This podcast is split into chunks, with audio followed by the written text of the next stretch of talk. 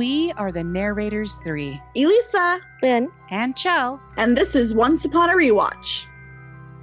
Welcome to Once Upon a Rewatch, Season 2, Episode 18 Selfless, Brave, and True. The original air date was March 24th, 2013. The writers were Kalinda Vasquez and Robert Hull. The director is Ralph Hemecker. And the title card is a busted ass trailer. Womp womp. For a busted ass episode. And it just sets the tone right It off really the does. bat. We begin our tale October 24th, 2011, on the island of Phuket. August Booth is asleep in bed with a woman named Isra. Oh, right off the bat, and I have an issue. Why the heck is the woman naked? And yet August is like in his gym clothes. Sexism. It's so gross. Oh, it's extremely sexist, but at the same time, I'm appreciative that he is fully clothed. In my ideal world, August is a never nude. when his clock reads 8:15, August jumps up in pain. The pain is coming from his leg, which to him is now wooden. When he shows it to Isra, she is unfazed, beckoning him back to shut up and go back to bed. August tells her that he needs to go to the hospital. He stands up, declaring in English that he is turning back into wood. Well, hopefully that'll shut you up then. This is just the worst opening to an episode of Once Upon a Time. In present day Storybrooke, David brings a breakfast tray for Mary Margaret, who is still recuperating after she tricked Regina into killing Cora. What a man, what a man, what a mighty good man. Charming is too good and perfect and sweet, and we will never not stand a good himbo in this house. I know. Never. I love Never. him. Emma stops David and tells him that he needs to stop giving Mary Margaret foot rubs and breakfast in bed. Uh, you jelly, Emma? Just let him be sweet to his wife, Emma. Charming is being a good husband. Why are you being such a battle axe? Like, Yeah. What he's doing is really sweet, and I just do not get why she's being this way. It's very weird. This episode's characterization choices are wildly all over the map. They right? really 'Cause, are. Like, it. Why? Why would Emma be this way?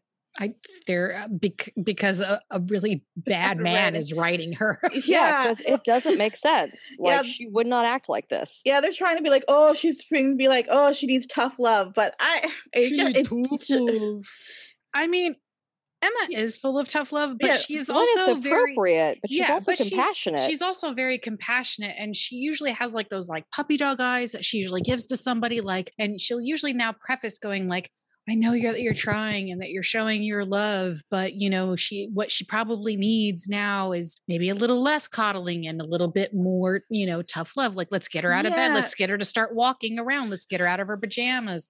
You know, like like Emma's a lot more helpful. Like season one, episode one, Emma would have definitely been like, just you know, get her out of bed and blah blah blah blah blah. blah. You know what I mean? Like this is very pilot Emma. yeah. because like this is not. She's just straight up rude. Yeah. Like it's No. it feels very uncalled for. yeah. Emma would have been tough, but she would have been tough. Like she would have like been kneeling down and like talking not about Mary Margaret to David while Mary Margaret's in the room. She would have been talking like directly to Mary Margaret. Yeah, and being because that's like, Yeah. the other shitty thing. Mary Margaret's like within earshot while she's doing this, and it's like, yeah. dude, dude, that's your mom. yeah. Maybe Yeah. don't be a colossal bitch with an earshot of your mom. Yeah. Gonna She's gonna ground you. Roll me a soda! Jinx. I will take Dr. Pepper or original Coca Cola, please. All right. You just remind me.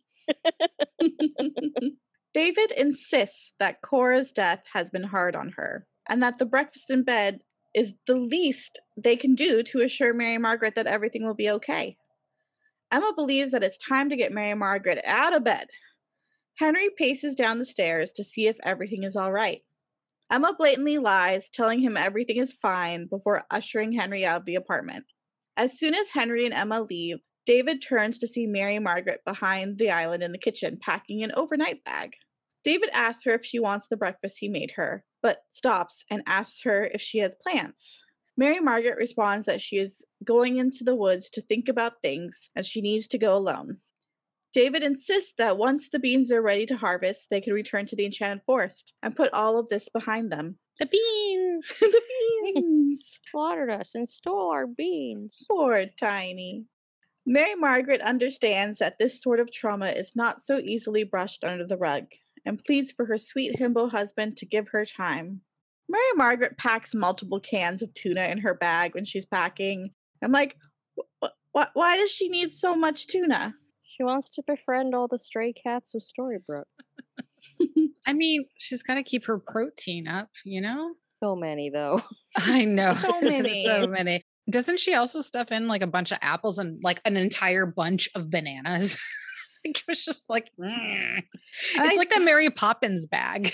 I, I did not assume it was like an overnight bag. I assumed she was just, you know, going to the woods to shoot the arrows. So like I was like, why does she need so much food? I guess she's intending to camp. I guess that's what's happening. Does she with all that how? tuna. She With didn't bring any other clothes. She just she didn't bring like clothes or other supplies. She just brought multiple cans of tuna. So much tuna. to get, maybe yeah then to lure the cats i mean she can already speak bird so Unlock more animals. um like yeah, yeah she's Level up. level up Henry and Emma enter Granny's bed and breakfast, where Neil is waiting for them. oh my god the way he says hey buddy and grabs henry in a bear hug oh my god my heart it just swelled three times larger in a good way not a dangerous way and i am clinging to every little shred of wholesomeness in this episode that i otherwise truly truly hate Neil being a wholesome and wonderful dad is pretty much the only good thing about this episode, to be honest. Henry shows Neil his storybook and asks his father to tell him what life was really like in the Enchanted Forest. Neil agrees, but gives Henry some money and charges him with the task of getting three hot cocos from Granny's diner first. Once Henry leaves, Neil tells Emma some very important information. Number one, Hook has escaped Neil's storage room and is now who knows where. And number two, Neil's fiance, Tamara, is on her way to Storybrooke. This whole time, I've been wondering where Hook was. And I had just assumed they had him captured on the ship or something. But nope, they just left him in the storeroom in New York to just die, I guess. Did they like at least leave him stacks? Water? Stacks, stacks of tuna fish. Cans of tuna, just of 80 cans of tuna. But did they leave him a can opener? No, well, he's got a oh, hook. Oh, he's He's got his got a hook. hook. Yeah. And maybe it's those like The pull ones that have- tabs. yeah, the pull tab open ones. It's just why why did you They not sure take didn't the leave him any fucking you? utensils. Gotta eat that shit like a bear. Scoop it with his hand. no, he'd have to scoop it with his hook because he has to hold it with his hand. oh no. Oh He's no. gotta just smash his face into it like a cat then. Poor Hook. I feel real bad. Just, eating cans of tuna and having hellacious farts. Oh. no. Poor Killian. Oh. This worries Emma greatly. That if Tamara's about the fallacious parts. He's just in that small enclosed room farting so much. Finally, the gas company comes out to check on him, like that weird noxious smell. and they just find this unshaven pirate, like who like looks like he escaped from a run fair. That's how he got out. And he's just like, "Rah, rah." The downstairs neighbors reported a gas leak. oh goodness gracious. All right, center myself. Okay, okay. It worries Emma greatly that Tamara might see some form of magic that could expose the truth about the town. She then questions him on whether or not Tamara knows Neil's true identity as Baelfire and advises him to tell her about it, the whole tale, himself. Neil agrees to it, but pleads for Emma to stick around just to say hello. I love that Emma is speaking from personal experience. Like, don't let this nice lady find out the hard way about magic and all of this crazy bullshit. You know, the implication being, like I did. I uh, Neil like also wants Emma to stay around and like hang out with Tamara. He's like, "Oh, "It'll be fine. She's bringing bagels," and I'm like, "My dude, no, Neil, you beautiful idiot. Why do you think that's a good idea? Don't have your ex and your fiance meet. This is terrible. This is coming from someone who loves bagels. Let's say, for argument's sake, that things, you know, don't turn out the way they do, right? Emma should want to meet Tamara because she will be spending time with Henry, theoretically. So you got to vet your ex's new sweetie pie to make sure that they're okay for your kid to be around. I mean, I guess, but I mean, I wouldn't want to meet. I I wouldn't. If I was Emma, I'd be like, and I'd just leave. I mean, if if there wasn't a kid involved, I I would agree too. So yeah, I guess things are different when it's when it's your kid because you have to make sure it's something safe to be around. I don't know. Henry's got this. He's scrappy. He's chaotic neutral. He'll be fine. Grandpa, can you give me a s- like a protection spell? I have to go to New York. Sure. Meanwhile, in the woods of Storybrooke, Mary Margaret is blown off steam with archery as she blasts Joan Jett's bad reputation when she hears a sound in the distance. She follows it to an old trailer. When inside, she sees August Booth, his entire body made of wood. and one of her arrows stuck in him. Mwah. We're like 10 minutes in. I just hate this episode so much. Yeah. Back in the past, August is at a hospital in Hong Kong. When he sees a doctor, he informs the doctor that his leg is turning into wood. We see the doctor's POV, and that August's leg looks perfectly normal. August tries to prove to the doctor that his leg is actually turning into wood by stabbing his leg with a scalpel. Immediately, the doctor calls for the orderlies to take August to the psychiatric ward.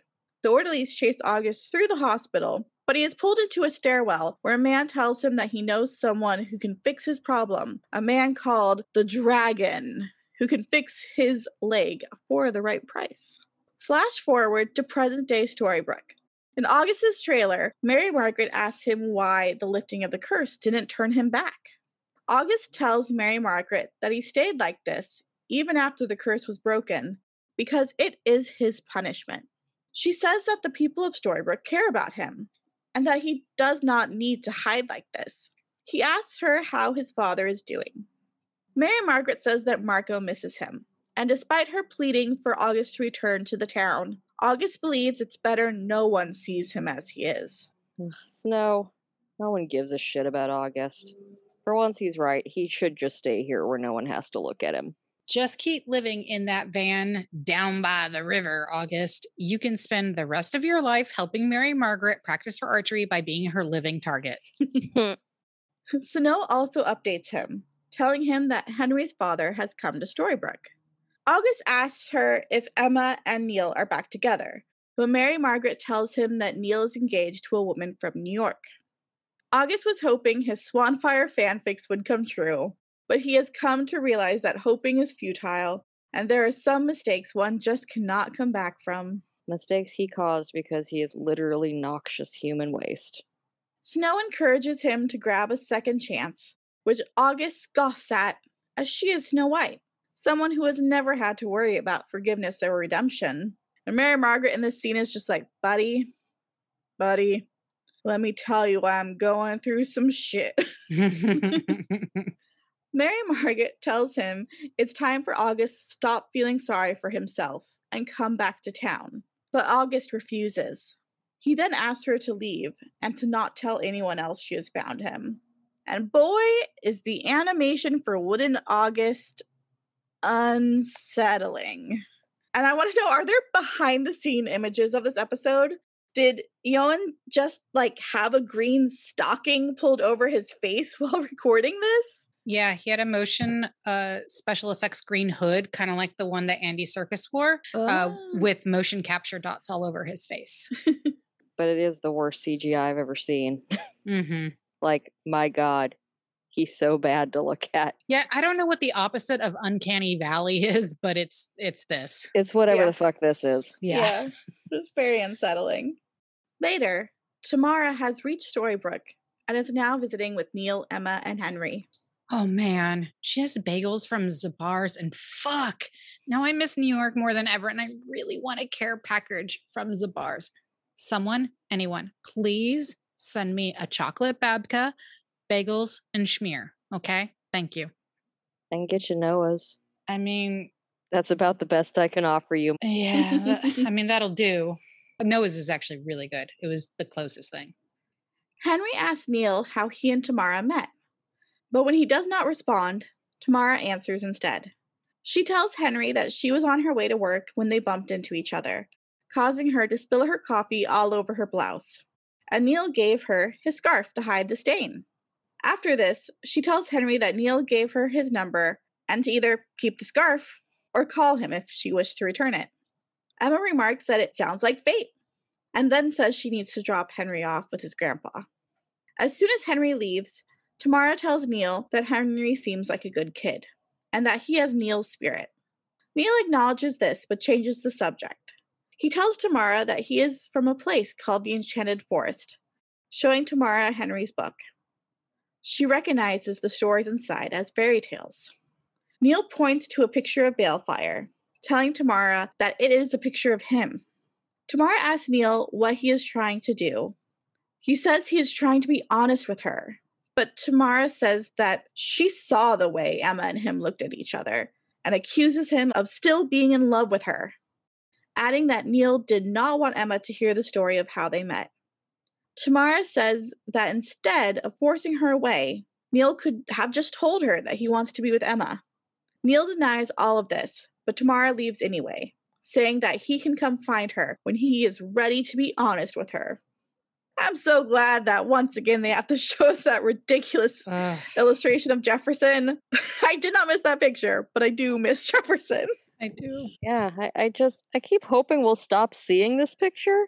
Like at this point, we've seen this crummy illustration more than we've seen Jefferson himself, which is honestly criminal. yeah.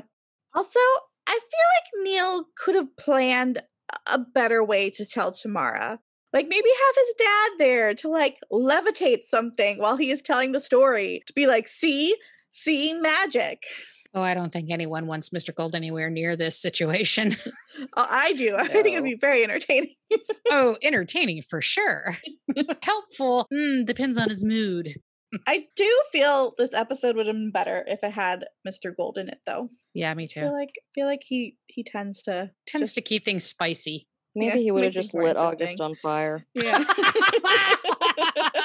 Just like, ah, he's flammable now. I can make a witch's broom out of you. It would improve the situation. Mm, greatly. Also, I have discovered uh, what the opposite of uncanny valley is Okay. unremarkable plateau. All right. beautiful. Beautiful. That's what August is. An unremarkable plateau. In Hong Kong of the past, August is taken by the man from the hospital to see the dragon. He walks up some stairs to find a room full of people waiting to see the dragon. He notices one woman dropped her phone, so he stands up to give it to her. When this woman turns around, she is revealed to be Tamara. Ruh-roh. The plot thickens, Scoob. At Granny's Diner in present day Storybrooke, Regina introduces herself to Greg Mendel. He remembers her as the mother of Henry Mills, the little boy he found wandering in the woods. She thanks him for calling her when he found Henry in the woods, and he says he has a soft spot for little kids in trouble. Regina asks him if they've met before. Greg feigns not remembering her, telling her that unless she has spent time in Carlisle, Pennsylvania, then they have probably not met. She then leaves, offering her assistance if he needs anything. I gotta hand it to Greg. He is one cool cucumber given what he is up against. After the horror show of last episode, I do kind of feel for this guy. Like, He's standing face to face with the woman who ruined his and his father's lives because she she couldn't have him. I really wish they had done something more or or different than what they end up doing with with Greg slash Owen hmm because his story is is tragic and awful and, and it's it's interesting. It should be interesting, Yeah, it's very, But- very compelling. but we'll see in these next few episodes. Yeah. Yeah. yeah. Sure, but also this scene is just an exercise in watching a man eat pie as terribly as possible. He eats pie bad. It's so bad watching him just massacre this piece of pie. I just like this whole scene. I just was like, why are you? I stop. forgot who I was who I saw an interview of. Oh, it was I think it was Rob Lowe on Hot Mhm. Ones and he's like obsessed with watching other actors and how they deal with food Mhm. because that's like it's it's an acting trick that you have to like become very good at because a lot of times it's a lot of takes and like you usually like young bucks like kind of learn the hard way that like don't eat the food you Mhm. know spit it out or whatever because there's so many takes that i mean you could end up making yourself very sick so yeah it's it's it's just super interesting i guess like how how they fake eating and It was- apparently Ethan Embry just doesn't do it very well. It's I'm- not even so much the eating, is that he spends so much time just actively mashing the Mashing- pie with his Yeah, fork. so I think it's it's the way of him getting out that nervous tension of oh my Mm. god I'm in the same room as Regina Oh, that's Mills, true. and I I, just didn't want to even like think of that. Yeah. I just want to like stab her with this fork or run and scream and instead all I can do is mash this pie like I think that's what's going on I It think was it's actually peach pie. I know it was a I little- had oh, to watch this man destroy a peach pie, and I was like, I want peach pie. you don't even deserve peach pie. You're gonna treat it like that. no one got to eat this peach pie because this man just made it pulp. he's going through some shit I don't care. On Regina's way out of the diner, she bumps into Mary Margaret and sweetly advises her to try the special blackened soul. After Regina stalks out, Mary Margaret tells Emma and Marco that she found August's trailer in the woods. Regina's blackened soul line is the dumbest line in all of television history. Once upon a time, owes me money for making me deal with this. you hear that, ABC? You need to sponsor us. I demand compensation for this horseshit. I I just love like Mary Margaret running over to Emma and Margaret to tell that she found August in a trailer in the woods, like immediately after August told her, "Don't tell anyone." he, I love it because it just reminds me of the Chris Farley bit in uh Saturday Night Live where he's like, "He's and I'm living in a van down by the river." like, oh, kids, go to YouTube and search "van down by the river." it's great. Marco is enthralled to hear that his son is alive, but Mary Margaret tells him that August has turned completely into wood. Mary Margaret tells Emma that they cannot help him, but Mother Superior probably can. Marco tells them that she saved him once before as the Blue Fairy, so she can do it again. They soon leave the restaurant, unaware that Tamara has eavesdropped on their conversation. First of all, the fucking blue fairy didn't help Pinocchio. She entrapped a child into an impossible contract. Secondly, Geppetto, you burdened your son with the impossible task of caring for a freshly born infant. What the ever loving fuck of it all? Back in the past, Tamara exits from her session with the dragon and tells August that it's his turn to see him, wishing him good luck. He enters the dragon's room, sitting before him. The dragon asks August why he has come to see him. August rolls up his pant leg to show the dragon. The dragon proves he knows what's up as he states that the other leg is the one turning into wood. Can I say I hate how much of this episode has been August just rolling up a pant leg and, being like, be like, "Ah," and just like grinning about his weird bare man leg, and it's like, dude, It's the scene in uh, Emperor's New Groove, and Yzma like hikes up her skirt, and they're just like, just like, "Ah!" oh god, oh god, oh, it's just a knife. Okay, the dragon calls him by his former name, Pinocchio. August asks the man how he knows his name and if he's from the Enchanted Forest too. The dragon says that it does not matter and that he can help August, but there are conditions. First, the dragon needs an item of great value, pointing to August's neck. August pulls the necklace out. The dragon knows that the string of the necklace is the string his father used to animate him, extending his hand for the payment. The dragon then tells him, along with the necklace, he needs $10,000. And if it's brought by that evening, he will never turn into wood again. If any wooden puppets out there listening to Once Upon a Rewatch wishing to be rid of their affliction and guilt, I will gladly ease your burden if you will Venmo me $10,000. with a blowtorch. Hmm. Oh no! we return to present day, where Mother Superior is approached by Marco, Emma, and Mary Margaret. She tells them that shortly after the curse was broken, August came to her and asked her if she could return him to his former self. Mother Superior addresses Marco, telling him that when she initially turned Pinocchio into a real boy, it was his duty to remain truthful, brave, and unselfish. But he did not. Mary Margaret asks her why August should not get another chance. Mother Superior tells them that August cannot be forced on the path of redemption, for that would not be true. Mary Margaret turns to Marco and tells him that there is still hope for August. Bless you, Mary Margaret, but this puppet douche canoe is best used for kindling. Tell Marco to adopt a new kid or start a daycare or something else. The blue fairy in this scene is basically like, fuck August. This dude did this to himself. And it made me laugh a little while we were watching it. I mean, for real, she's just like, I told your kid all he had to do was not be a complete piece of shit. It was a really low bar, and he couldn't even do that. So I don't care, man. He made his bed. Like she's cold, man. She's cold. I don't so blame funny. her. It's funny. I do. I. I mean, I will probably never say this again, but I am on her side. You fucking made this bed. Let him rot. Back in Hong Kong of 2011, August looks through his wallet to find payment for the dragon, but does not have sufficient funds. He is outside a bar in Hong Kong, and Tamara greets him and invites him to sit with her.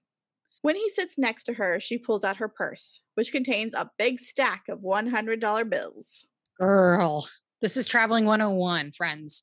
Never flash your cash like that in public. Oh my goodness. Where did you grow up, Tamara? Mayberry? Sweet Jeebus on a pogo stick. Kids, listen to your Auntie Chell, who has traveled the world solo. Do not pull a Tamara. You keep that shit secret. You keep that shit safe. Just like Gandalf said. Keep it secret, keep it safe. The bartender gives August a beer, and he and Tamara toast to second chances. He asks her why she is seeing the dragon. She tells August that she has a rare form of cancer and was living on borrowed time. I mean, yeah, okay. But technically, we're all living on borrowed time. But I get it. I mean, I get it. I get it. I just, you know, philosophize. Tamara has searched the world looking for a doctor or a healer to help her and finally found the dragon. When she quid pro quo August, he tells her that he came to the dragon because of a terminal skin condition. Tamara then asks him why they would need to bring a personal item, and that she had to give the dragon a photo of her and her grandmother. She then leaves because of a phone call. August agrees to keep an eye on her purse for her, but when she has her back turned, he takes the stack of bills out of her purse and leaves the bar like the garbage person he is. August is just the worst person ever. Jesus Christ. Listen, listen. I refuse to victim blame, especially because of the rest of the episode and the plot and all that kind of stuff. But like, August is definitely the asshole here. So just bear with me. I just, When is mm, he not? this is just Auntie Chell with like travel advice. Ugh, just don't ever leave your shit unattended. Okay. Just don't. Not even for a second. Don't even turn around. Also, she is taking a phone call, a phone, a cell phone call in Hong Kong in 2011. I hope that is a regional burner phone rigged up with an international chip because holy shit, what a phone bill. A quick flash forward to the interior of August's trailer, and we hear a knock at the door. He thinks Mary Margaret has returned, but instead discovers Tamara. Back to Hong Kong, August runs back to the dragon. He shows August a vial with some kind of magic in it. Before he gives it to August, he asks for the money. August takes the money he stole from Tamara and nearly gives it to the dragon. When he looks down at the table, he sees a picture of Tamara and her grandmother and begins to feel pain in his leg. The dragon says that the body has strange ways of sending us signals, but the tricky part is not in the hearing, but in the knowing what they mean. August asks if the dragon is sure that what is in the bottle can cure him. The dragon cryptically tells him that it will stop him from turning into wood, but that is only a symptom, adding that only August can truly cure himself. The two exchange the money for the cure. Later, August unwraps the vial in an alley, but Tamara arrives and tells him that it's not his. August tries to cut and run for it, but Tamara chases him, and eventually his legs are unable to continue on, and he collapses in pain, dropping the vial. Tamara picks it up and tells him that he deserves whatever he has, leaving August crying in the middle of a filthy alley. I mean, she isn't wrong. In August's trailer, Tamara snarks on the state of the trailer, adding that a man made of wood likely doesn't need much. Amazed that she can see him, August asks Tamara if she believes in magic. She asks him why she would chase down a man called the dragon if she did not believe. He asks her why she's in Storybrooke, but she tells him that it does not concern him. Tamara tells him that after what he did in Hong Kong, August owes her a favor and that she wants him to leave Storybrooke. He asks her if she is like him. Tamara responds that she is not magical, but changes the subject to her cancer being cured by the bottle the dragon offered her. She tells him that the bottle is in her apartment in New York and that August can go get it and use it to cure his own affliction. In exchange for this, Tamara asks him to leave Storybrooke and never return. He puts two and two together, realizing she is Neil's fiance. August then asks her if she and Neil are planning to take the magic from Storybrooke. Tamara admits that Neil is not part of any of this. August says he cannot leave without knowing her plans, but Tamara says that the August she met in Hong Kong would do anything to save himself, and she is offering salvation. Meanwhile, Greg Mendel comes back to Granny's bed and breakfast, only to discover Regina Mills is waiting for him. He tells her that he has enough towels if that's what she came for, but she came for other reasons. She tells Greg that she realized why he looked so familiar to her. They met years ago when he was still called Owen. You know, sometimes, just sometimes, Regina remembers to eat her smart cookies. Regina shows him the lanyard keychain he gave her, telling him that she kept it all these years to remind her of their time together. Regina says that he looks different now that he's all grown up, but Greg counters that Regina looks exactly the same. She praises a monthly juice cleanse for her perceived agelessness. She says that Owen could have come to her at any time to tell her why he is there. Greg admits that he is in Storybrooke to locate his father.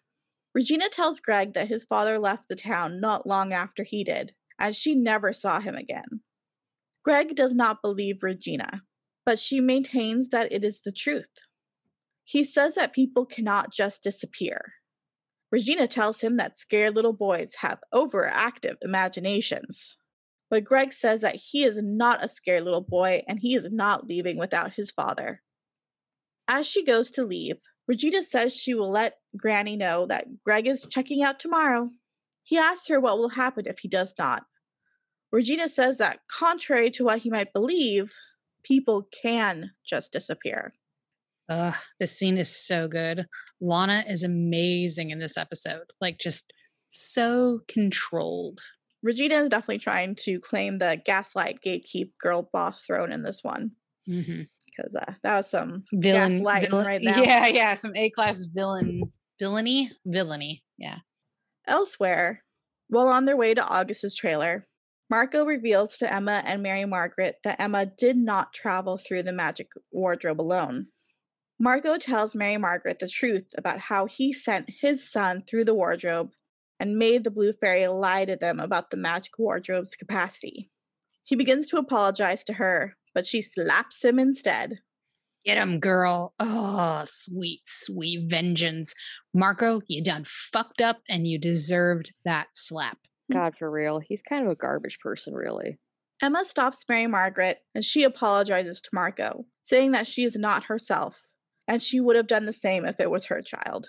Snow forgives him, but Marco says no. He burdened his son with a weight no child should bear. Snow, no, you have nothing to apologize for. Nothing. He blackmailed the fucking blue fairy into denying you raising Emma on your own. Ugh. I'm so glad that Kalinda is at least having Marco own up to this crime and the shame of putting Pinocchio through hell too, but ugh. Yeah, I'm glad we finally have Snow learn that she could have come to the land without magic with baby Emma to take care of her Mhm. if Geppetto hadn't taken that option away from her. Yeah, Mary Margaret probably could have slapped him harder. Like, I don't give a shit about August, but you fucked over Emma and Snow for your bastard child. You suck, dude. They find August's trailer shortly after this, but he is nowhere to be found in his trailer. In actuality, August is driving Tamara's car out of Storybrooke as quickly as possible. Back in Hong Kong, Tamara tries to get the truth from the dragon. He tells Tamara that it is bizarre to try and get him to tell the truth when she is the one who lied about having cancer. Tamara admits to this, but says that she has been searching for magic, a rare commodity in this world, for a long time, and has finally found it in the dragon. Showing him the bottle of magic he gave her, she tells the dragon that even with the most sophisticated technology on Earth, no elements on the periodic table were found in this substance. The dragon says that it is not from this world because he provides cures for afflictions not of this world. He accuses Tamara of stealing it, but she argues that she is the one who paid for this bottle. Tamara pulls out her taser, telling the dragon that she cannot risk anyone finding him. Smoke exits from the dragon's nostrils as he magically glides towards Tamara, telling her that she hasn't met the real him. He levitates above the ground, but Tamara's taser electrocutes him until he drops dead. This poor dragon dude. This season of Once Upon a Time, I remember like because we watched it when it came out. And I remember like following the threads of when we got like snippets of like casting and things like that, and people being like, "Oh, who's it gonna be? Who's it gonna be?" And uh-huh. everyone thought he was gonna be Mushu. Aw, probably related to Mushu. He's the great stone dragon. There you go. The one who was supposed to show up until Mushu wrecked things. there you go. Tis I, the great stone dragon. Did I mention I'm the great stone dragon? And uh, when Tamara was cast and there was like nothing known, and everyone was like, "Oh, is she gonna be like Princess Tiana? I can't wait." and That didn't age well. Yeah. I would have loved her to have been Tiana. I know, she's so pretty. She'd have been a great Tiana. I know. She's just a waste of talent.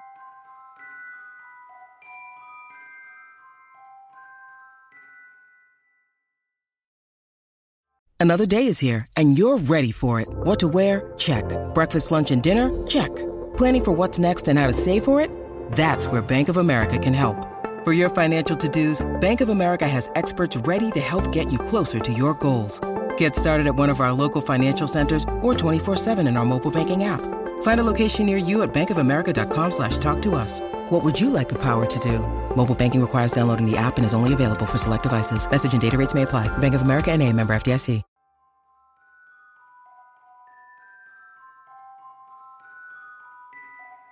Flash forward to Storybrooke, where August is driving Tamara's car when he hits a bump in the road. This bump causes the photo of Tamara and her grandmother she previously gave to the dragon to fall onto the seat next to August. Upon seeing the photo, August turns the car back around. He goes into the Storybrooke Sheriff Department looking for Emma to help him. Using the phone there, he calls Emma, who is out in the woods. She's relieved to hear that it's August, but just as he's about to warn her, Tamara stops August and cuts the phone line. He tells Tamara that he knows what she did to the dragon. He recalls that a few days after he left, he went back to the dragon, only to find him dead. But according to August, he was too wrapped up in himself to wonder what had ever happened. August shows her the photo of her and her grandmother. Now he realized that she killed the dragon. Tamara tells August that he should have left, but August maintains that only he can cure his dishonesty. After telling this to Tamara, he leaves to warn the people of Storybrooke about Tamara. But before he can do this, Tamara uses her taser to electrocute him. This lady is taser murder crazy. But like, why would that have even worked on him if he's made out of wood? That doesn't even make sense. Don't get me wrong, I enjoy seeing August get tased, but he's wood. Yep. Fun fact in an Entertainment Tonight interview, the Kitsowitz took a moment to address like the major fan complaint in this season, which was the tasing of Pinocchio. So here is the quote Here's the thing we thought we need a real world weapon. In the moments in making that decision, we never realized the backlash that would be from a taser. We just figured the audience assumed it wasn't a taser, but they didn't. So I got a lot of history lessons about wood and conducting electricity. If I could go back one season and change one thing, I would have made it a syringe. If she had just taken out a glowing syringe and shoved it into the dragon, no one would give a shit. I am sorry we chose a taser. We are willing to take the hit for that taser. We fucked up. I'm really confused about this. We figured the audience assumed it wasn't a taser. I don't. I Do they they, not think we know what a taser looks like? I mean, Kevin Smith says the first thing they teach you in film school is that your audience is made up of idiots. So I think most people are familiar with what a taser looks like. They're not elusive. yeah. yeah. Did they like want us to assume it was like had a magic component, like it was souped up? I don't know because she just I pulls it out and like before she tases anyone, she like does the like the stereotypical thing that everyone with a taser in any movie or TV show does ever, which is do the like the warning like cracky cracky, press the button so you see it's a fucking taser before she goes in to electrocute him. Yeah. I had to read this quote a thousand times. And I, I actually went to the original article because I found it first on the wiki and I was like, what? And they, because they had a footnote, I went to the actual article that's still online. We just figured the audience assumed it wasn't a taser, but they didn't. But they didn't. That's what I also don't understand. it, But they didn't. They didn't assume that it wasn't a taser. Yeah, because it's clearly a taser. Yeah. We assumed it was a taser. I assumed it was a taser because it's a fucking taser. Uh, Like, well, what, what are you what are you trying to prove here exactly, friend? I don't. It's it's like he's so mad that he made a stupid choice that he needed to just like lash out directionlessly Yeah. and be like, the audience got mad at me because I was too dumb to know about electricity and wood. Yeah. Well, and that's their fault. well that's their fault. How dare you know more than How me? dare. How dare you? How dare How you call me for being a complete idiot, not understanding that electrocuting wood wouldn't get you anywhere. Woof. August bumbles out of the sheriff department looking for someone to help. A group of citizens, including Marco, Emma, Henry, David, and Mary Margaret, find him lying on the ground. Marco immediately comforts his dying son. With his last words, August tries to warn Emma about Tamara, but dies in Marco's arms before he can tell her. Suddenly, Neil appears and asks what has happened to August. Emma tells him that someone killed August. Henry recalls selfless, brave, and true, the words that the blue fairy used to describe what Pinocchio must do to remain a real boy. He says that they need the blue fairy, and Mother Superior runs towards August. She says that she saved Pinocchio after he sacrificed his life for his father's, so she should be able to do the same now. Marco begs for his son's life, and sure enough, Mother Superior's wand reverts August back into a real boy, the little boy Pinocchio once was. Pinocchio and his father rejoice, and Tamara approaches from behind Neil, after witnessing the transformation as well.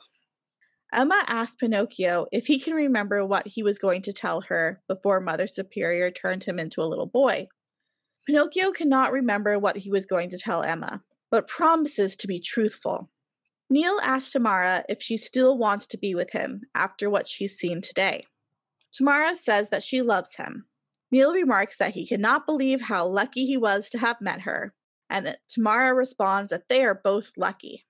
I like that the blue fairy here is like, I will fix him, but I hate August, so I'm gonna make him that adorable little ginger boy again. I'll even give him back his little hat.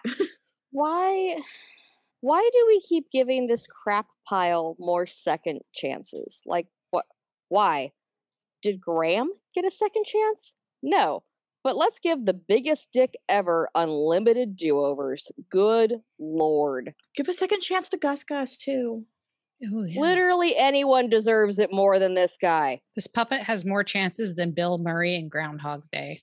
And for what? He sucks. What about Miss Miss Nice Lady who went out the window? Oh, Johanna. Like I said, literally anyone. So many actually legitimately good people have died on Once Upon a Time. And they don't get a do over, but yeah, let's just keep bringing back Pinocchio for some fucking reason. I hate it. I hate this episode. it's a bad episode. it's so bad. Hate it here. In 2011, New York, August tells Neil that he is back from Hong Kong and that he's turning into wood, and he must go see Emma in Storybrooke. August adds that in order to stop turning back into wood, he must get Emma to break the curse.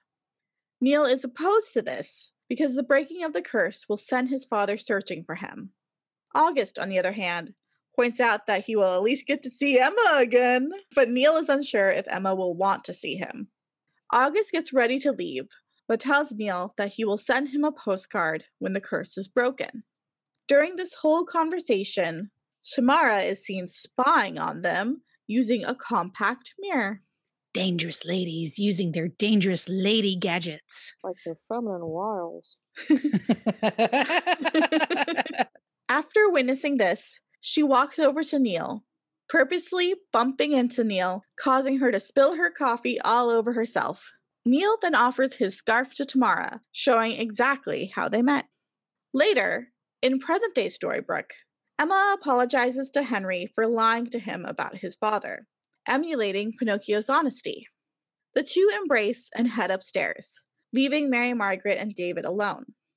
David asks Mary Margaret what is going on. Before she is able to tell him what is going on, she makes him promise not to get mad. He makes that promise, but when he hears that Mary Margaret went to Regina's house in order to be killed by Regina, he is visibly upset. She tells David that when Regina ripped her heart out, it was starting to blacken. But she did not tell David because she wanted to find a way to stop it. He tells her that they will find another way, putting his hand on her heart. This may be a weird episode, but Charming is still very handsome, and I love him and Snow very much. I mean, they're they're wonderful. This episode is garbage, but they're wonderful. Amen. Meanwhile, Greg Mendel receives a call from the infamous her. He answers his phone and asks her why she has not called him back. There is then a knock at his door, and Tamara answers with her cell phone in her hand, apologizing for being late. She tells Greg that she only has a few minutes, as Neil is occupied in the shower. So let's not waste them, says Greg, as he pulls Tamara close for a passionate kiss. Ew. And credits. I love you, Captain Burnham, but I really loathe Tamara. Meh, technically she killed August, so she gets points from me. Hmm, fair. This episode is weird and not in a good way. I like True North more than I like this episode. Wow. that is saying something. I think one of the reasons it's it's so blah for me is season two, for the most part, was it's been pretty strong. But after the Miller's daughter, there's this distinct downturn. And it's it's such a shame because the Miller's daughter was so good. And honestly, it could have even worked as a strong season finale. But instead, now we have Greg and Tamara, and they are not my favorite antagonists. But I, I can't. I don't want to talk about you know spoilers. So we won't get into it. But this is kind of like the beginning of you know setting them up as as the villains of the rest of the season, and uh, I don't care. Yeah. No, I don't, I don't care. I don't care Yeah. about them. I think it's because we know. Yeah, it's because we know. Yeah, yeah. I mean, she killed August. But I don't I don't know, man. I hate this episode. It's god awful. Like the only good thing I can say about it is it's our last August episode, right? Like at least I don't have to deal with him anymore. The whole Snow's soul is blackened thing is like the worst goddamn plot line. It's so dumb and misogynistic, and I know I talked about it before, but I hate it like this is the same series that has Hook be like, uh, Belle, you know, Rumpelstiltskin straight up murdered his wife, and have her be like, doesn't matter, he can change when it was his wife. But Snow kills someone to save her family and the whole damn city, but that is somehow worse. And like the only thing besides that shitty plot that this episode had going was August. August. August. And I hate him. So this episode can go to hell. I agree with everything my comrades have said. I had to write this recap and fact check it and do a lot of research. And frankly, I'm too exhausted to add anything noteworthy. I'm just glad this episode is over. It was horrible. I could have used Tamara's taser like 50 times this episode. Also, there is a very distinct line between this episode and True North. That is the episode August 1st arrives in Storybrooke. And they Uh, both suck. beautiful bookends. Yep. Beautiful Oh, useless bookends. shit. Mhm. Yeah, I just remember this episode coming and yeah, being excited about this episode because the casting announcements and being like, oh, maybe maybe we're gonna get an episode with like Mushu. Maybe we're gonna get an episode with Tiana. And then it was like, no, you get a trash fire. This is what you get. A trash Thanks, I hate fire. it. I remember having a Kalinda Vasquez episode and loving it. Yo, she did some great ones. This Well, is maybe not the problem one is of for them. co-writer. Yeah, and I'm like, who the fuck are you, Robert Hull? I don't remember you. And And he wrote 10 episodes of Gossip Girl. So yeah, that already doesn't like. which should tell you a lot to be Oh, That Oh, here you go. worst fucking writing. honest. here you guys go. The crocodile. Oh my Uh, lord. Uh, That that makes a lot of sense. What does he do in season three? Yeah, he's got a couple in season three. Uh, great. which ones? The Tower. Oh god, the Tower. Which Oh, is the I think Tower. I hate that episode. That one's Yeah, so bad. that's like the Rapunzel that's one. the Rapunzel one. The Rapunzel one's shitty. That's yeah. a stinker. and uh Snowdrifts. Snowdrifts is a good episode. Yeah, let's see who his writing partner was on that one. It's David H. Goodman as well. Like he he seems to get paired with David H. Goodman a lot. Oh, and you know what? The Tower. That's the only one that he does where it's only him. Oh my god, that's such a bad episode. I bet this was one of the more expensive episodes to film too because of the CG August. It wasn't worth it. and the CG uh Phuket. Yeah. Oh man. They spent so much money on such a turd. They could have cut this, given the money to Tiny, and helped Tiny be a better episode because Tiny was really just lacking in the special effects department. But instead, we get this. Instead, we It get this. was definitely an episode. It was an episode. It was an episode. It was an episode. I, I, I f- I now. don't feel like we were not in pain as much as we were with True North though. Like thinking back on that recording, I'm like, we were in physical fucking agony. Yeah, but if I had to sit down and watch an episode, and the only episodes I had was Selfless Brave and True and True North, I think I would pick True North. I think Mm. also I'm just a more jaded and hollowed out person now than I was when True North happened because because Once Upon a Time has just taken so much from me at this point.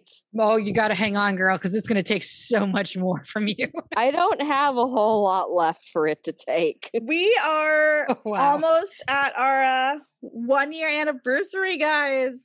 Oh, we're gonna get a cake. Yeah, because it's uh, uh this Oh no, we'll get a pie because I'll be the only one Oh, eating the cake if we no. get it. I was just going to say, will you make us the cake?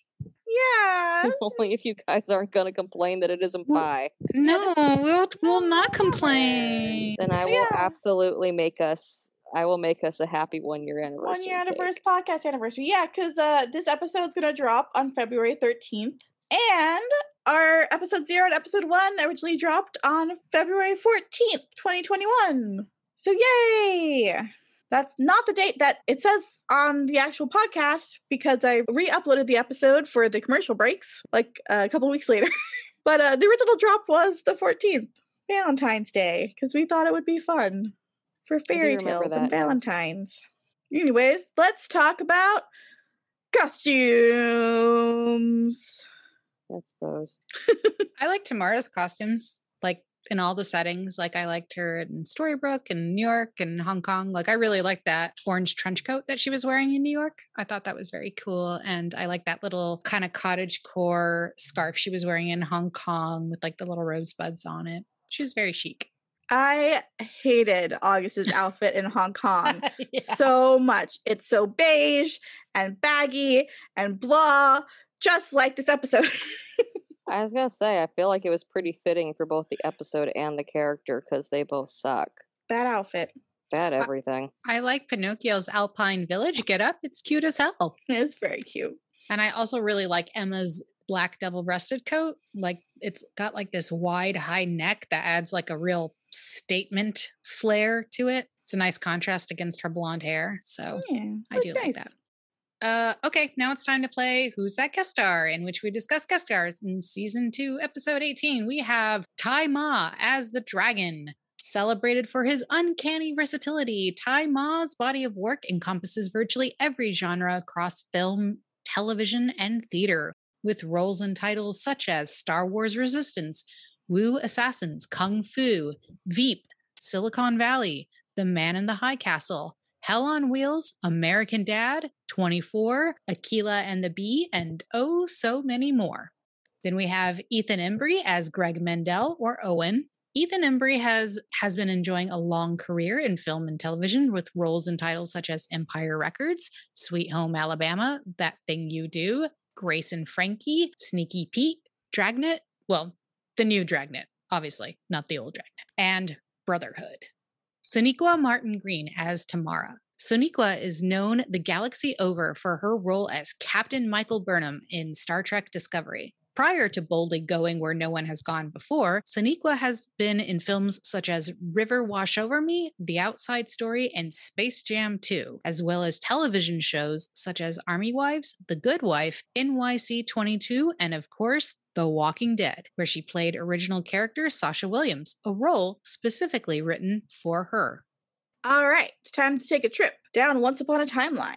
So the flashbacks here start at the very end of the flashback scenes at the end of season one, episode one, pilot, when Emma decides to stay in Storybrooke and the clock begins to work again. And the reason we know it's the exact same moment is because we see August wake up and starting to turn to wood in Phuket, which we know happens the exact same moment that Emma decides to stay, since August had told us as much back at the end of season one. The rest of the events of the episodes are probably happening around the same time as the Storybrooke storylines in episode two and three ish of season one. All right, so we have a new segment. It doesn't have a name yet, but it's still a segment. Really? We have a new segment? I'm so yeah, excited. we got our first voice message. Narrators 3. It is I, Harley. I go by he, him, his pronouns, and I am the wordsmith, an author, if you will. Wink, wink. um, I'm a huge fan of the podcast. It's really nice to hear a queer lady perspective on once. Um, I'm also a Swan Queen shipper, a Red Beauty shipper. I'm a huge Belle and Ruby stan. Um, and I really love Red Snowing, Red, Snow, and Charming as an OT3, which I'm really upset at the lack of Red Snowing representation because season two is Red Snowing season. There is red snow everywhere to be found in Storybrooke. Uh, it is the season for Red Snowing. So I'm a little disappointed about that. But I really love the pod, and uh, hello. It's nice to be part of the podcast. All right. So I guess we got to address Harley's need for red snowing. I mean, Which- I honestly had just never even occurred to me. I It mean, never I occurred to me. it now that it's occurred to me. I Yeah, absolutely. Yeah, I know. I was like, ooh, Yeah, we need I- to rectify this because, first of all, you can ship Ruby with a lot of people because Oh, she's yeah. just She got has great chemistry, chemistry. with everyone. Yeah. Everybody. oh yeah. And, and absolutely, we are definitely on that red beauty train. Like they mm-hmm. have some very hot chemistry with each other. But yeah, I think red snowing is a very wholesome OTP, Yeah. OT3. they really function. They would take Mhm. care of each other. You know who like she, like her role would kind of remind me of, ironically, a Ginnifer Goodwin role is that Ruby because she's you know a little younger and stuff. She kind of reminds me of Margie from Big Love. You know, You're she's the just only one here who's seen. Big yeah, I've never watched Big Love.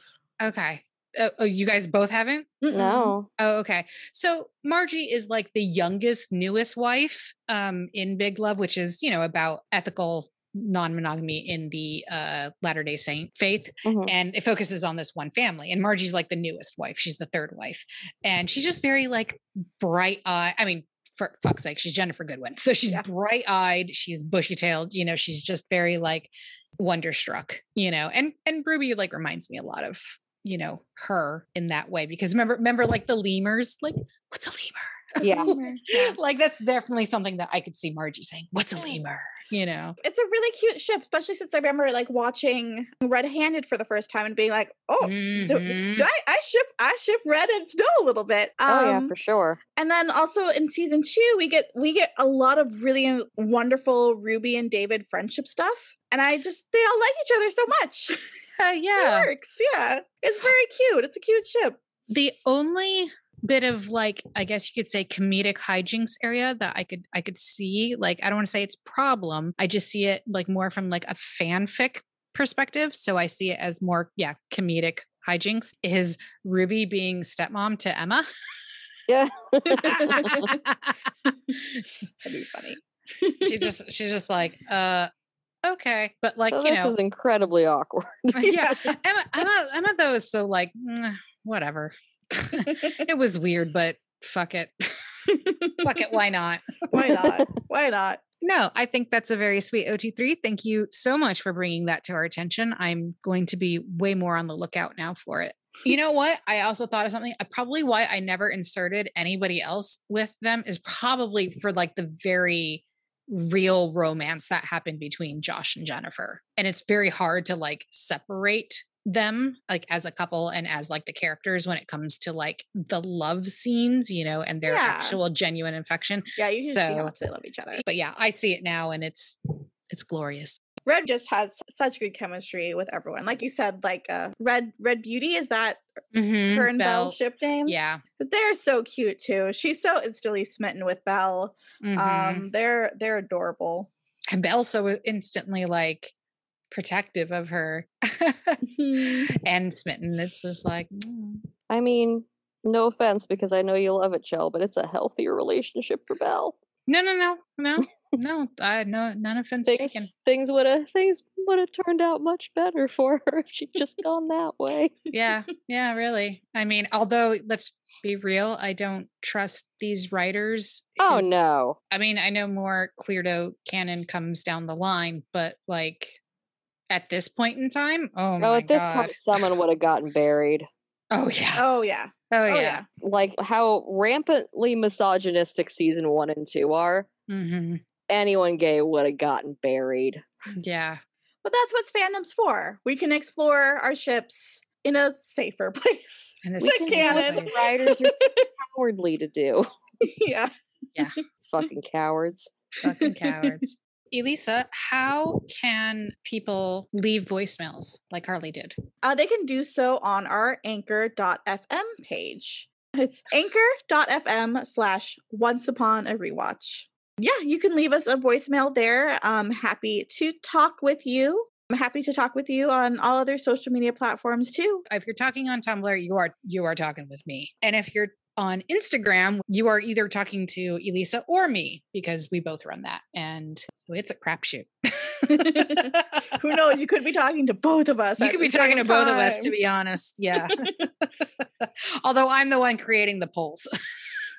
I'm Uh, I'm usually just the one stalking people's cosplays and being like, "You Yeah, look so if- good." yeah if yeah if you definitely have like a cosplay that you want us to like show off or anything tag us and elisa will definitely post it um and i'm usually the one doing the polls and the and i think we both kind of find memes and stuff that that are pretty funny Yeah, I feel like uh, what's the username? I'm I'm always a fan of uh, Captain Floors. oh my god captain floors is everything captain floor if you listen to us you bring us a lot of life and a lot of joy on instagram you are very active and we appreciate you All right. Well, now it's time to share and tell, a segment where each narrator shares something that they're loving this week.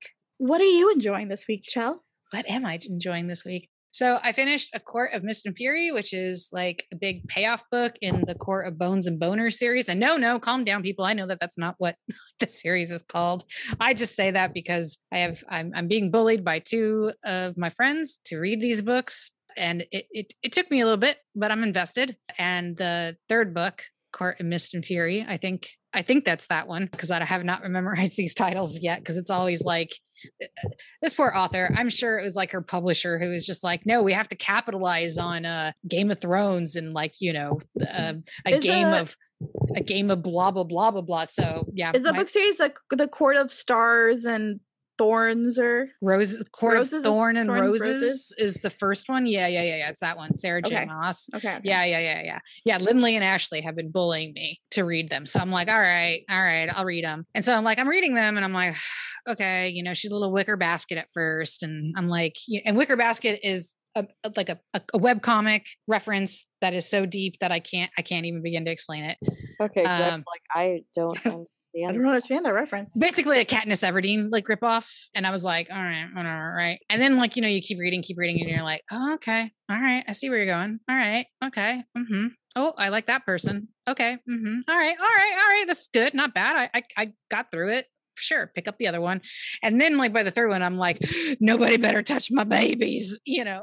so um and, and it was a great book like the third book was definitely the one that i got through the quickest and the one that to me had like the biggest payoff so i was i was really enjoying that i was like mm, it's a little binary for me you know i'm i'm queer my, my two friends really aren't but there's queer energy comes in like a, with a vengeance. So that's good. I can say I'm now invested. Taking a little break because I got to read uh, Let the Right One In again. Also, excellent book if you like horror or thrillers instead of fantasy. But when are you reading Gideon the Ninth, Joe? I will be reading it. I'm gonna take. I Join us. I know. Joe. No, no, no. I One have it. of us. I have it. I of have the book. One of us. exactly. I'm I'm I'm drooling, okay, at the prospect of it. So I'm gonna I mean, read if you're complaining about shit not being queer enough, Oh, I know. That's the thing. I know like I'm gonna ha- locked I, tomb, where I'm already gonna have all like the time. exactly. I'm gonna have like a big payoff with Gideon the Ninth. So Hell I yeah. have to read Let the Right One In, do my notes and everything. I got I'm gonna read the fourth book because it's like I guess it's it's it's hella quick and very fluffy, apparently. I don't know. So I've been told. And then I'm gonna read Gideon the Ninth. So there you go. Also, uh, today I made cream cheese brownies and Ooh. they are fucking delicious. I have now used the trick that was taught to me many many years ago that i just never i was always too lazy to do but stick your freshly baked goods in the freezer the flavors can just sort of solidify together friends just go that extra step do not Hmm. cut do not cut the baked good while it is hot and or even just warm it will it will be okay just stick it in that freezer for at least an hour or maybe more and then have it fucking blast off man that's me i talked a lot sorry So mine is The Legend of Vox Machina. First six episodes have been released so far, and I'm very much enjoying reliving. What is this? I don't know what this is. Oh, okay. So The Legend of Vox Machina is airing right now on Amazon Prime. It is an animated version of the first campaign from Critical Role. Oh. Yeah. So if you've ever wanted to experience Critical Role in a very condensed form, uh, you can relive or live for the first time. Folks can live for the first time. Um, Vox Machina, uh, their party from the first campaign in the animated series that's coming out right now. So the first few episodes are a pre-stream arc, but then the bulk of it is a reimagining of the Briarwood arc, which was like the third big arc in campaign one and one of the best for sure. I'm loving reliving it. Both Lynn and me have been watching Critical Role for years. We've been watching way back since campaign one was originally streaming. And watching Vox Machina is like seeing old friends, and I cannot wait for next Friday and for more No Mercy Percy because I love So- him so much. Is this then showing like the animated versions of those characters that you two cosplay? Mm-hmm. Yes. oh, okay. So now I have context. Now you have context. So Yeah. yeah, so I've I've cosplayed several versions of Pike. Um, I've also cosplayed Percy uh, from Vox Machina. I've cosplayed Kima, and it was really cute recently because Stephanie Beatriz, who is voicing Kima, liked pictures of me and Lynn as Kima and Allura, and it made me so happy. Oh, that's right. Okay, I didn't understand the context. I just thought like she just was a huge a fan of whatever you were cosplaying because I didn't I didn't I didn't recognize it. And I was just like cuz you showed me and I was like, "Holy shit." so, uh yeah, she was since she voices Kima, she was going through and finding um, Kima cosplayers so cute. and liking their stuff, which I always think is very sweet when actors and voice actors do. Absolutely. Mhm. This is great. I actually now I'm very excited to check this out. It's a great way to get people into something that can feel very daunting.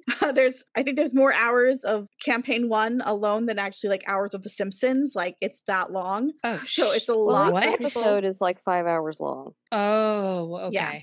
Um, because so it's, and it's a real play D and D, so like it's them playing a D and D session each episode. Yeah, yeah. So episodes can be as long as five hours because of that. Because you know how it gets playing sessions of D and D. so I I do I do D and D once a week, and my back is hurting by hour two, and I'm like, guys, I, we got to wrap this shit up. I gotta go. But yeah, if you ever wanted to interest interested in crit roll, interested in Vox Machina, uh, in a very condensed form, there's now the animated series of a pre-campaign story and the Briarwood arc. Note for folks might be going into this blind, uh, Briarwood arc is pretty bloody. Um, Oh. They do not shy away from the gore um, in the animated version. They didn't before they even got to the Briarwoods, though. Like It's pretty bloody in the first few full episodes. full yeah, disclaimer: the animated series is pretty gory. it's pretty Okay. gory. Not for children. Not for children. no, for children. absolutely not. oh Okay. no, it's also there's also some boobs, so you know. Yeah, I like titties. but it's great. But it's definitely like it's one thing having like you know that gore and violence described to you in a in a in a campaign. another thing seeing it. I was uh, I was like, oh, they're going hard in this. Uh, it's interesting seeing all the different things they're doing with it because there's there's a lot different they're doing with it. Um, but some some some moments have been like the exact moment from the campaign, and whenever we get to those, we're like, yes. Especially some real real good Percy moments. My white haired anime boyfriend. Love him so much. It's just great seeing everyone again, like Grog. Oh, Grog. Grog. Big sweet dum dum Grog. I love him so much. I love them. I feel like mine is so short compared to you guys. That's Oh, fine because I'm going to ask you about it. And- Oh. Yeah. What are you doing, Lynn? Um, I finished a book called Summer Sons, and it is super good. It's a gay Southern Gothic ghost story, and I absolutely loved it. Someone online described it as the Raven Cycle meets the Haunting of Hill House, and that's honestly pretty accurate. It's fantastic. Go read it. I'm super curious about this. Like, this sounds want to read it. amazing. It. has a lot of buzzwords in it for me. So you said gay, I'm there. Southern, mm-hmm. Gothic, oh yeah. Mhm. Ghost story, yes. Oh yeah, I mean, Oh, you just no, said Raven Cycle so and you sold me. I have no idea what that is. So, the Raven Cycle is actually this series of books that our cat Noah is named after.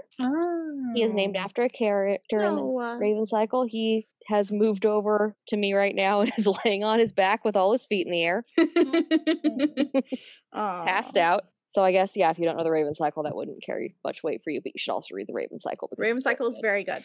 Definitely the main character in Summer Sons has some Ronan Lynch energy. Ronan Lynch. He's a character from the Raven Cycle. Hmm. Yeah, no, it's it's fantastic. It's it's dark and it's creepy, but it's Good payoff. yeah, Is it a standalone book or part of Yes. a series?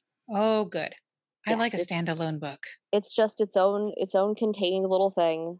It like it has a story to tell you. It wraps it up in one like 300 page book. Oh, amazing. I feel like that's a rarity these days. It is. And I mean, I feel like I feel like it had a big enough story that if the author had wanted to, it, it could have been stretched into multiple books, but Hmm. it didn't need to be, and I think they recognized that and didn't need to pull a supernatural with it. Sorry, supernatural. they went, here's my story. I will take one book to tell it. Bam, there it is. I will I will also tell you both that um I have with some friends been making a lot of headway into Star versus the Forces of Evil. Star is a great show. Star Star versus the Forces. of Yeah. Evil is We like show. it's it's insane. Like so I I watched Star when it first came out, but I watched just the first season and like a handful of the first few episodes of season 2 and then for whatever various life reasons like I just stopped watching it. So I knew I had catching up to do, but like man, I stopped at like the worst time because that's like when all of a sudden it just like oh, like so- like level. someone yeah yeah like Yeah. someone flipped a switch and it Yeah. suddenly had like all this plot like it's it's like steven universe you know Mhm. what i mean like in that sense where it's just like you know you're watching steven universe and you're like okay this show is weird but cute and i like it like it's it's odd i haven't seen certain things like this before or like you think it's going to go in one very like beaten like a dead horse kind of trope tropey way that a lot of kids cartoons are guilty of and then it doesn't you know like the characters are a little bit more sophisticated and talk shit out rather than you know just get angry and storm off.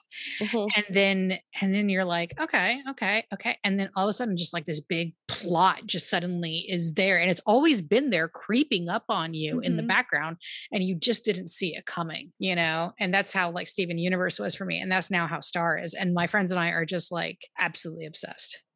Absolutely obsessed Next time on Once Upon a Rewatch, Mr. Gold enlists the aid of David to help try and jog Belle's cursed memories and get her to love him again. And when it's revealed that the magic beans Anton and the doors have been harvesting have begun to grow and could possibly transport everyone home, Emma is torn over whether she'd want to live in the fairy tale land or stay in our world. Meanwhile, in the enchanted forest that was, Rumpelstiltskin forces Belle to accompany him on a hunt to kill a thief, whom she had freed in the name of Mercy. Thank you for tuning in to Once Upon a Rewatch. We are the Narrators 3. The moral of this episode is save yourself the hour, read the recap, or just listen to us. We watch this one so you don't have to. You can find us on anchor.fm slash once upon a rewatch, Talk fairy tales with us on Twitter at Once Upon Rewatch. on Instagram at once upon rewatch, on Tumblr at Once Upon A onceuponaRewatch.tumblr.com.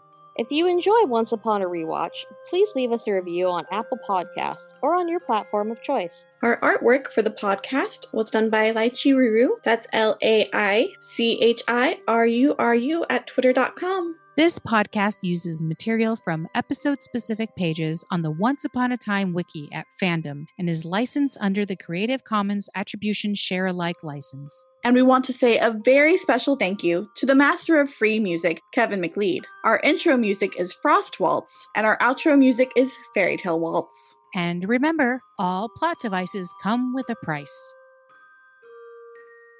Henry shows Neal his storybook. Storybook.